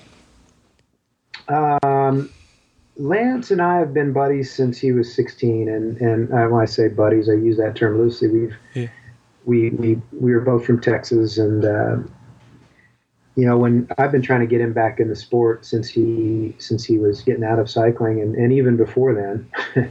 yeah. But uh, I don't coach Lance. I mean, it's been said, and, and it, it's it's funky because I've gone to great lengths to say I'm not Lance's coach. But yeah, I mean, he's if he asks me about a workout or or or or a, a week of training, I'm I'll certainly chime in and, and tell him what I think um, as I do for for a lot of pros. Um, you know, I'm, I'm, friends with a lot of the people that that I end up overseeing out there on, on race day. But uh, so there's there's no official. As much as I'd like to admit it, it'd be great for my business.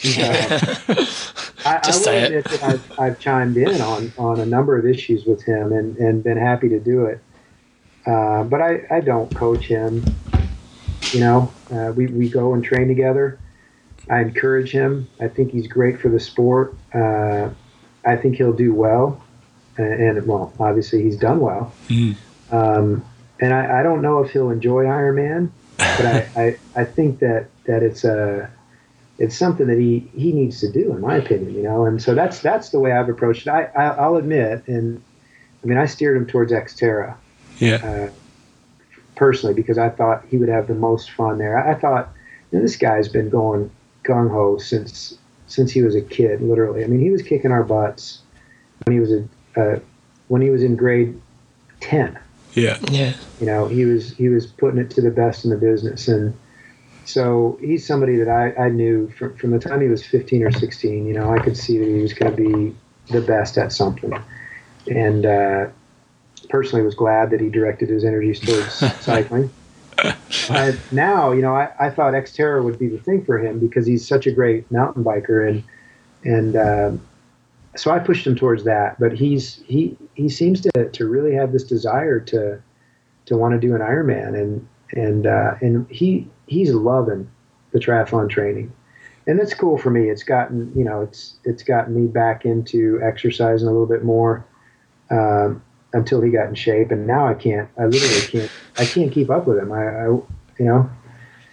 So I don't do much with him anymore in terms of of rides. He's he's too fast. But um, what, what do you think he's capable of in Kona? You know, we've seen. Um, you know, he's swimming fantastically. Yeah, he's, obviously, he, he knows how to ride a bike, but he, he's put in um, his, his running's been a bit of a, a, mixed bag. You know, he's had some, some his first up was was great, but he seems to be having some nutritional issues or, or fading quite badly. Um, what do you think he's capable of doing in, in an Ironman rather than than a half? In Kona as well, with the heat and maybe the wind. well, I think I think in Panama he, he convinced himself that he could could uh, do well in the heat. You know, and um, I think he's a he's an underrated runner, but he's he's never ever going to run like uh, like Crowie or or Yep. any of those guys. You know, it's just at this stage in the game, it's not going to happen. But he is a really good runner, and and with the exception of Panama, his uh, his runs haven't really shown what I what I think he's capable of. I mean, you can go look at his his uh, his training on Strava, you know, and I look at some of the runs he does on on Strava, and I'm just like, wow. I mean, the, the it's GPS, you know, unless he's unless he's out there uh, riding around his run courses on a bicycle, which some people might think that he does. Yeah. Um, you know, he's running really well. So obviously, he's got to figure out the, the hydration and nutrition, which uh, is something that I've I've I've stressed to him, and I know a number of other people. You know, Lance is somebody that asks advice from a lot of people, Yeah, and he ends up making making his decision based on who knows what. You know, just gut instinct and, and experience. But he's got to get that figured out, and I think that's what's hindering him the most. It's it's not a training issue. It's just that he's not running to his capabilities because he's. I think he's eating too much yeah, personally yeah. but he'll he's smart. He'll get it figured out. He doesn't, you know.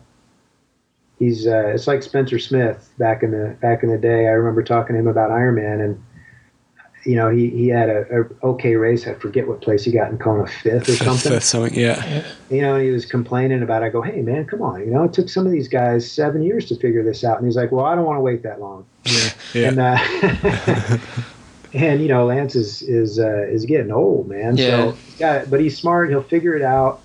I think. First of all, I, I when when he asked me about you know what do you think I could do in an Ironman, I'm like, man, I think you could kick ass, you know. And he's like, really? And I go, yeah. I mean, I I firmly believe that Chris Lieto could win Kona um, under the right circumstances. And I told him if if because I believe Lieto could win it, I believe you could win it because I think you guys are similar in, in strengths and um, so I think he could run three hours Mm. uh, on a on a decent day. and that's all And- you need to run. If Well, he, yeah, Yeah, I mean, you know, the way that, that those guys rode last year, that Crowie and, and company, you know, that, that Crowie, McKenzie, Yeah, uh, Raelert, I forget who was in that group now, Yeah. but those guys rode awesome. And of course, Lieto was ahead of them. yeah, Uh, it's Not not, going to be easy to get. What, what you know, you run three hours. You need you need twenty minutes on Yeah. on Crowie. And who's to say he couldn't have run a couple minutes faster? yeah, Um, but I think that, that he could run faster than three hours if he gets everything right. It's just, a, as we all know, I mean, it's not an easy thing, and, and he knows that too. But I wouldn't put the one thing I've learned knowing him for so long and, and following his career as a as a as a you know decent friend and and uh, he, you wouldn't I wouldn't put anything past him. Yeah. I mean, the, the guy, he's just a, he's just a, a, a phenom, you know, and always was. And so, I think you know, the hardest part for him is going to be finding the time to, to ride. You know, he, he's so busy. Uh, people would freak out if if they really got into how much he travels and how much he works. I, I don't know how he does how he does it. it. It's again, it's a testament to how much fun he's having with this training because he'll he'll he'll squeeze a run in around a, a speaking engagement, or he'll find a pool to swim in. But the cycling, when you're on the road, you know, even even when you have you know your own plane, um, it's it's not easy to to to find the time to ride when you're traveling a ton. So he needs to to to find the time to ride more. Um, figure out the nutrition and hydration, but but I think he I think he'll be in shape to run three hours in Kona, The, and, the, and maybe better. There you go. You heard it, heard it first from, from Lance Armstrong's head coach, Jimmy Riccitello. Thanks for the plug. That's riccitello.com. Yeah. Sign up. And and so, with, with your coaching business, um, do you have space for athletes? You, you mentioned there riccitello.com. Um, is, it, is it just an online coaching you do, or have you got um, other strings to your bow on, on a sort of more local basis? Uh, it's it's I don't do much locally because that would mean that you know I have to go out and train with them and, and yeah. you know. yeah. Uh, it's a, mostly online. I have clients from all over, but I really don't. You know, th- this Ironman job again. It's a labor of love. Um, it it's it's kept me from doing as much as I want to do with with the coaching, but I feel like it's something that it's an opportunity for for me to uh, to to to have an impact. I think a positive impact on the rules. Um, I, I- I'm I'm definitely not perfect. I'm I'm sure that, that things could be done better, but I do listen. Uh, you know, that's something I've, I've learned maybe from from Lance and some other people is to, to listen to what people say. There's a lot of good ideas out there if you're if you're open to them. And but I so I the coaching thing I, I try to stick to around ten clients, Yeah. personal clients, and and I have a few little little online programs that help people. I do some camps. I have a camp in France in July that I do. Nice. Uh, but it, it the Ironman job has got has kept me busy, and because of that, I, you know, obviously, um, I, I don't work with. Uh, there's a there's a two pro women that I work with, um, but I've, I've again I've got to be a little careful. You know, I can't Mm. can't officiate races that that that you know. Um, If I were coaching a bunch of pro men, I wouldn't be able to to, to referee. You know, and um, so anyways, it's it's uh, trying to squeeze them both in and put put my time in at the officiating gig and and uh, hopefully pass it off to somebody that that's also sincerely in you know involved and passionate about about making the sport as fair as it can be. The drafting is always going to be a problem. You know, we we there's no way it can't be, but I think the important thing is to to to not ignore that. And and and there there's room in the sport for all sorts of different formats. And in the draft legal format, I watched the San Diego race. It was, uh, it was so exciting um, and frustrating. You know, I watched the men on the bike, and I'm like, come on, guys. I mean, you know, there, there's like ten guys that were gonna that, that had a chance on the run, and and 50 of them were just sitting back there going, yeah, well, maybe I'm gonna have, uh, maybe I'll run 29 today, and it's like, Yeah. no, it's not gonna, it's not gonna.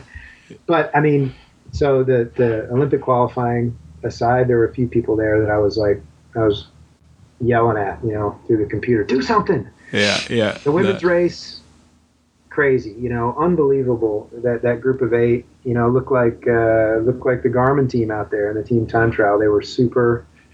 Um, anyways, there, there's room in the sport for all different formats. I did them all myself. I did Xterras, draft legal, non-drafting, and and uh, so I want to I want to I kind of want to nurture that idea, you know, and and work on not turning people off of draft of non-drafting tri Yeah. because they feel that that it's a, a lost cause. You know that that drafting will be too big of a problem, and um, you know to that point, I mean, mass start events are, are tough to to police, and you know so Ironman puts a lot of people on the course at once, and and that's something that that um, athletes and, and people like me need to keep telling them, hey, maybe some of these races, you know, need to, to move towards wave starts. And, and um, you know, eh, the thing that's been cool with Ironman is they've, they've, they've listened to a lot of things that I've said. And, and I've worked for a lot of, I've approached the political side from a lot of different angles. And I can honestly say that, that um, while things aren't 100% perfect, these guys have been, and girls have, have been willing to, to work with me and, and others, and and that's that that means a lot to me, and that's part part of why I've stayed involved as long as I can. I they they listen, you know, and and they do what they can do, and I've learned a lot about the other side of the sport from them as well, and um, so I think there's been a mutual respect between athlete and, and organization, and, and I like that, and I just wish that more athletes would would speak up in a constructive manner, and and it, it helps. But a lot of times people are afraid to speak up, and and I guess it's not a not a job you get a, a lot of thanks for being being officials. So uh, it's, it's um, I don't know from, from my perspective, it's it's great that we've got um, some athletes or for, former athletes on the inside, sort of making sure that um, it's uh, you know you, are thinking about you, you know what it's like out there. So um, appreciate your work work out there, and we'll look forward to seeing you out there in Kona, and um, hopefully we'll see another nice clean race later later in the year, and and see what a former Tour de France rider can uh, can do to the do to the fellas out there. So thanks thanks so much for your time today. And when we said the intro, we did say you're a bit of a legend, but we will be lining you up for our um, for our, our, Legends of Triathlon podcast at some stage because uh, I've been told by a number of people that you've got some uh, some awesome stories to tell. So we'll, we'll get you back on there at some stage. Anytime, guys. Love to, and thanks for letting me talk about this. And uh, and yeah, we'll we'll, we'll, we'll do our best. We'll do our best. We'll see you in Kona. Awesome, mate. Thanks for your time. Interesting interview. He is, and as you said, we've got to get him back on um, legends. the legends because yeah. apparently he tells some great stories. He's been around the sport a long time, and he's another one of those guys who loves it, passionate about it, could talk talk for hours and hours about. Uh, tell some good stories. What, what, what, do you think? It was interesting how WTC went to him because they wanted that kind of middle person to go. You know what?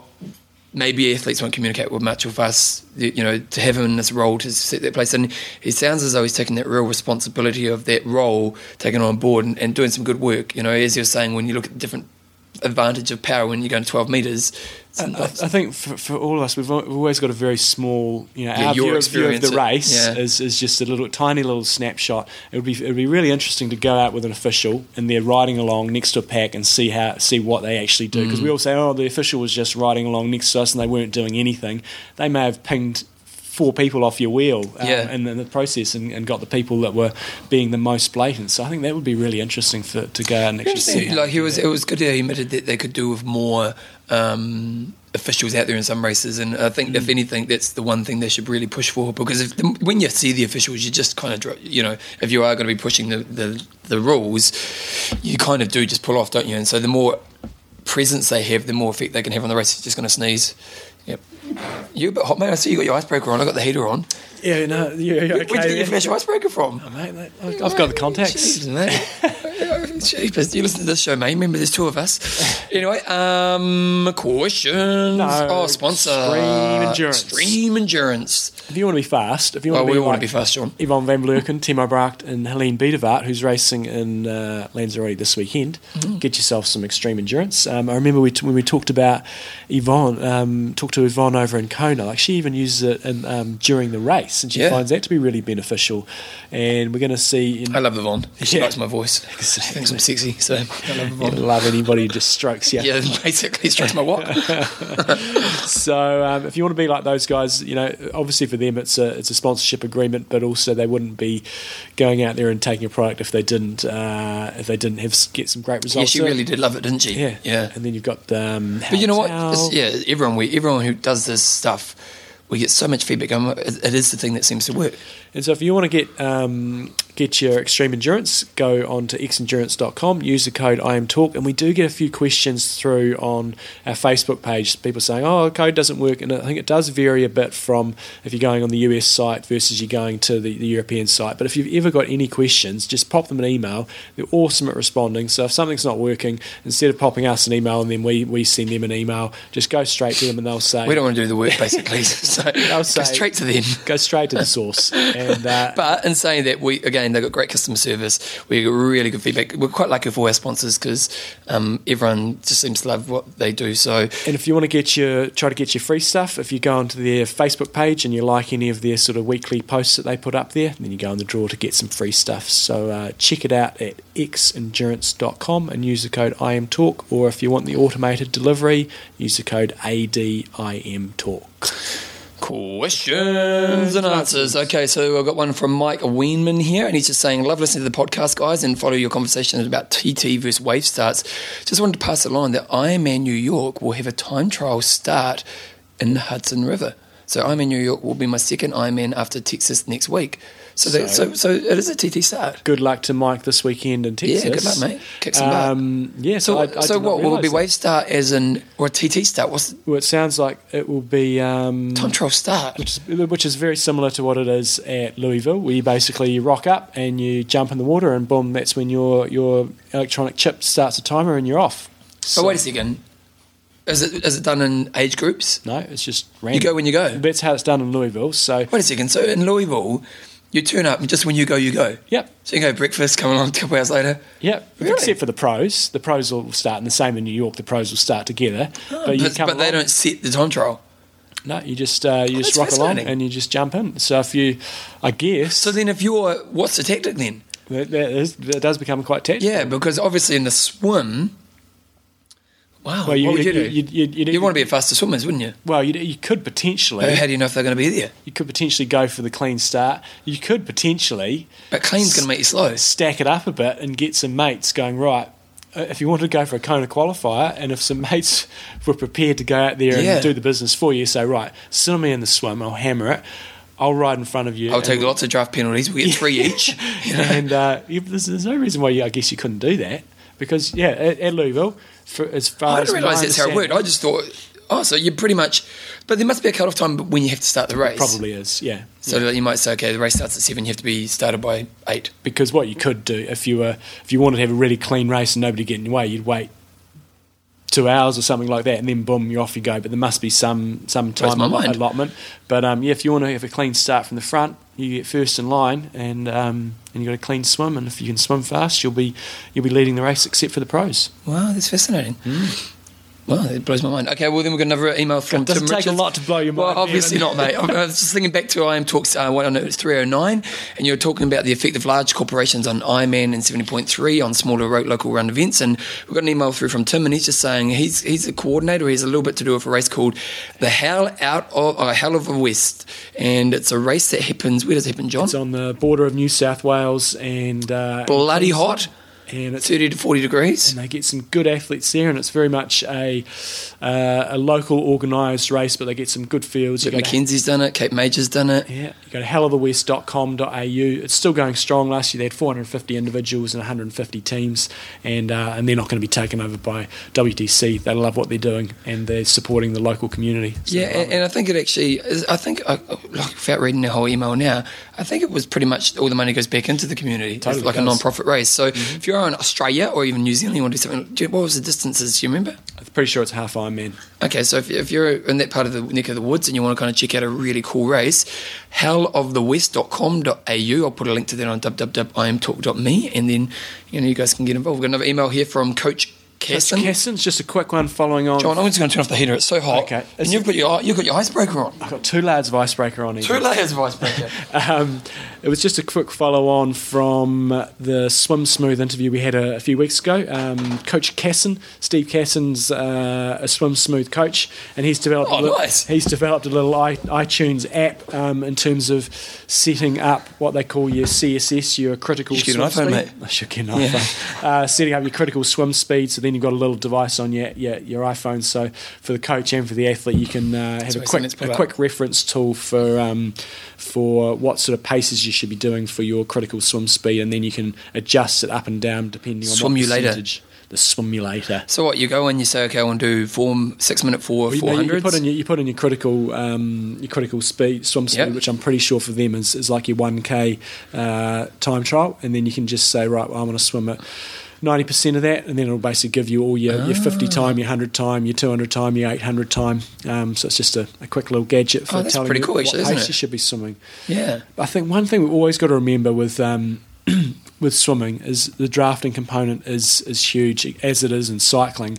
So if you've got your swim times that you've based off a um, a time trial you've done, a solo time trial, if you're swim sitting third place in a, in a, in a lane, even if you are do, going, doing five second gaps, you're still going to be getting sucked along a bit. So you've always got to just adjust those. But then when you go to a race. Jumbo, like if you're doing an Ironman and you know the draft, if you if you're wise about how you swim, you draft. You know, I always think that I swam better in Ironman than what I ever did in the pool because I managed to draft well. Should you be aiming for a pack where you're swimming at a strong level in the pool, intensity wise, you know, if you're going to gauge the intensity of each, or should you be trying to sit in a lesser just to save yourself? It's all relative depending on what intensity you're trying to get out of that workout. So No, but I'm, I mean, so like when you go to to the race, Yeah. like should you aim for a pack where you're working at at what would you would consider an intense swim session, Hmm. or should you be aiming to sit in a pack where you're going easy, but it'll be pretty much the same pace you'd normally go?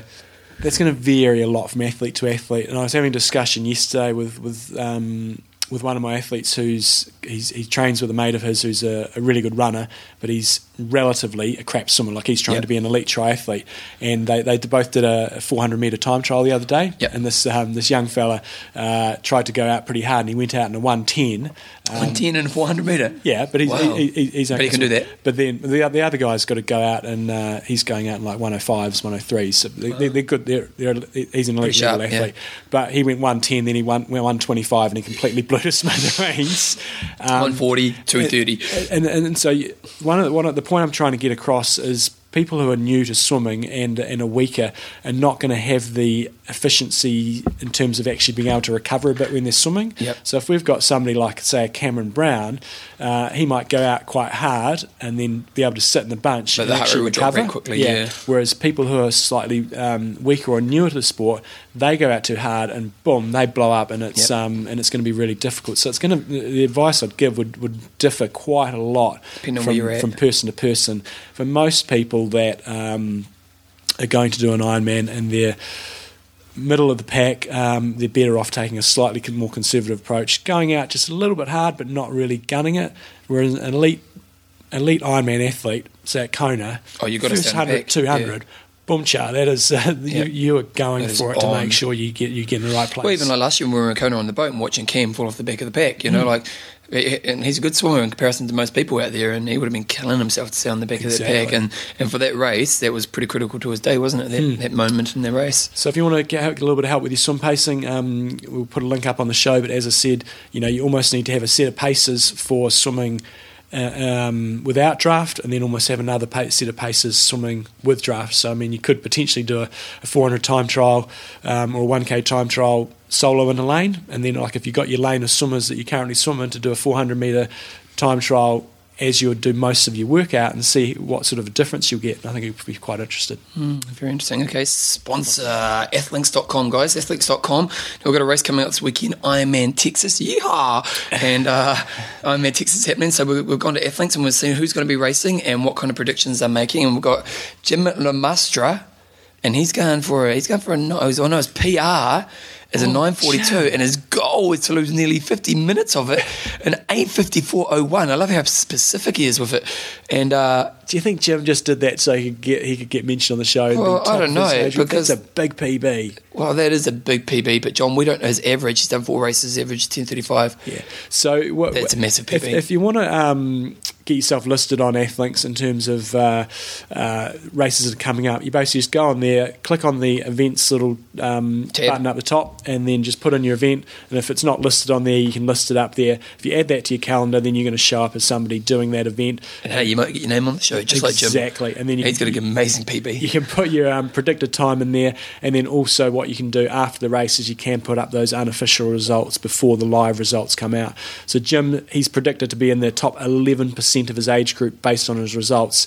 But if he goes 8:54, Jim, I'm, I'm predicting Jim's going to uh, he's going to go close to winning his age group.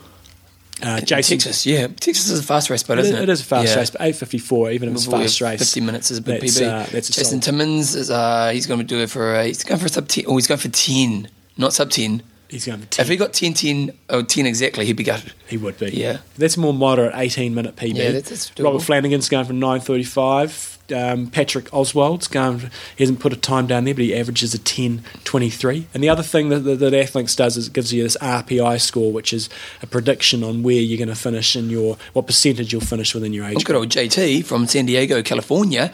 He's done eight Ironman and his average is 10.29, but his fastest is 9.34. So he should be going pretty fast. And what I did, I took the top page. Um, I did a screen dump, took the top page, and I took the bottom page. Oh. So down the bottom we had Andy Andy Brock, um, Michael Reeves is predicting ten fifty nine fifty nine. Um, Chad Welsh is predicting a twelve thirty. Thomas Downing is predicting fifteen hours. Looks like it's going to be his first uh, first iron distance race. So everybody who's doing I reckon the best out again. I reckon under 10. Sub ten, yeah, Yeah, sub 10 is the best, isn't it? Yeah. Because anything under the next hour is great, but sub 10, then you only get one number. Mm-hmm. So it's a nine. Exactly. there, you, there you go. Jeez, you're a genius. I tell you, mate.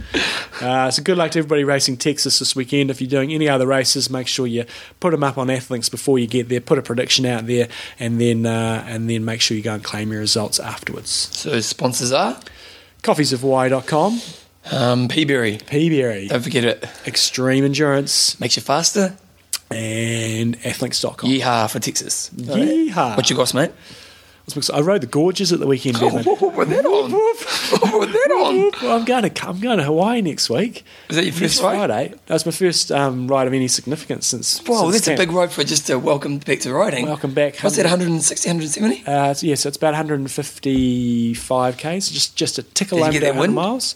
Uh, we didn't have too much of a tail. Who'd you uh, it with? I did it with Andy Black. Oh, he's pretty sharp We kept, we kept a pretty honest pace, you know, averaged about 31 and a half, which, you know, for you guys with smooth roads overseas, that's like you'd be sniggering It's at like that. 60. But uh, but we were, we were riding along and I'm coming down Old West Coast Road and I was looking at my heart rate monitor and I was saying, I said, whereabouts are you sitting on your heart rate? And he goes, yeah, yeah about five to ten beats below threshold. And I've got good. Really? so Because he'd be um, pretty sharp right now, wouldn't he? He's got a okay fitness. So it was, it was good pace. He's going to Kona, isn't he? He got there. He's going to Kona. Good shit. He's going over to Challenge Cairns. I mean, Ironman Cairns uh, yeah. as well. Mac is doing it. Yes. Um, but So it's Ken and Brown's name's down. It was, it's a good money race. No, but, but he's 100,000. doing Roth as well. Oh, and Cam Brown did do Roth in 2001, I think it was, or two, or something. when apparently when uh, when who won when who won when who won Was I think when? Macca or my, No, it was one of the older guys who'd won. yeah it? so anyway Cam Brown has done right I said last week though I didn't think he had but I'll be surprised if he does that and um, Mm. No, he can't do both, surely. Roth, surely But do you maybe think Cam's trying to cash in now? it should be Yeah, but so maybe. Hmm. But then he sold at Melbourne, although it's a good payday, wasn't it? And And New. Zealand didn't happen. Oh, Um, so, totally. 100, so how are we after the ride? Um, but it, it was it gave Belinda a really good reminder of. Um, she goes, "This is why you shouldn't be training lots." Oh, really? I was a little fatigued. You're a bit Gomberger? Yeah, Not loving that night? We did it in the afternoon, and so it was, it was a bit of a Mike Pigg session because we, we were Trying to almost the sun. We were almost chasing the sun because we started at. Uh, at I left home at eleven thirty. I wasn't quite, I couldn't quite remember how long it was going to take. I thought it'd be a ballpark five hours, but I thought potentially it could be out there five and a half. It's get starting to get a bit dark at five o'clock now, um, but we were okay. But I was I was I was getting towards chasing the sun, Mm. so. Uh, so it was good times, but yeah, I was I was somewhat fatigued afterwards. Do you know what I'm wearing, John? Barker's pants. Remember those? Did you have Barker's pants? Barker's pants quality. Oh, yeah. mate. I was I went out shopping on the weekend. For those of you overseas and who don't live in Christchurch, you probably don't know what I'm talking about. But when we were teenagers, Barker's pants were the shitty Benetti, weren't they? There was an article in the paper the other day about them, and that they sold hundreds of thousands of Yeah. pairs of Barker's. They were kind of like the, the fashion icon when we were about, what, 17, 18? So or you got yourself a pair now. well, no, because I, I had to buy some clothes on the weekend and they had them, and I was like, no, 80 bucks. Right, nice. Works works They my cheapness. They are comfortable. Yeah, so I've literally worn them for the last four days. The camera crew can tell you. So they're like, oh, that guy stinks. Um, and then, oh, anything else? Uh, that was the main highlight for my week. I went- I went partying. day. Went partying, Yeah. partying hard. I was a party animal, John. Right. Yep. Getting an early training for Kona then. Yeah, I wasn't paid. I talked to Mimi last year. Yeah. So I need to kind of party up this year. But no, we, we had the big Les Mills event last weekend and then we had a big party afterwards, thousand people. Mm-hmm. But I loved it because it was kind of a party where everywhere you go, you knew somebody because it was Mm-hmm. kind of, you know, my, my peeps.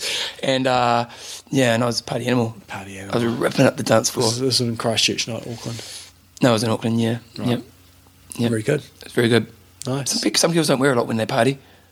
So some of your peeps. Yeah, some of my peeps weren't wearing very much, very much at all. I was a little bit concerned because it was a bit cold. Yeah. I'm like the father, and one of the girls, one of the young girls, she was so drunk because you know because I'm an old, we've got these young kids around us right now, Yeah. and um, she was so drunk. I had to walk her home. I'm not the father now. I walked her back to her hotel, and then the problem was I didn't realise I walked her back to her hotel.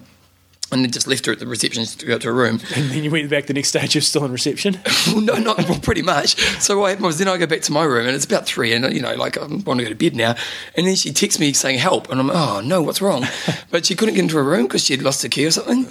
And so then I was, uh, I couldn't really do anything, and so she had to wait for a friend. But she kept ringing me like every 15 minutes, and all I wanted to do was go to sleep. So anyway, that's what happens when you're the old guy. And what about this week coming up? You've had your party for the for the month. That's no, that's, that's a year, mate. That's, a That's a year year. thing. I do, you know what I mean? Like, I never party, but I do like it. You know, this year on Kona, I'm not going to have so many deep conversations. I'm going to hit the dance floor with you because it's our annual event, isn't it? It is That's pretty much your party for the year, isn't it? Pretty much Especially now is. you've got kids. Yeah. So, and this year, it might be hard to get tickets with the Lance Zoo coming. We'll get them early. Yeah, we should probably get them before we go. Hmm. Who is it? K-Swiss. Ben Harper. He's yeah, yeah, Ben Harper. Ben Harper, we'll yeah, the singer. The great yeah. singer. Anyway, we're waffling. Um, Next week, oh, if you haven't listened to Mike Pigg, check it out, legendsoftriathlon.com. Yes. Hour 50, mate. Hour 50, nice. nice. Iron Russ. I'm Edo. Train hard. Train smart. Kia kaha. Sweet.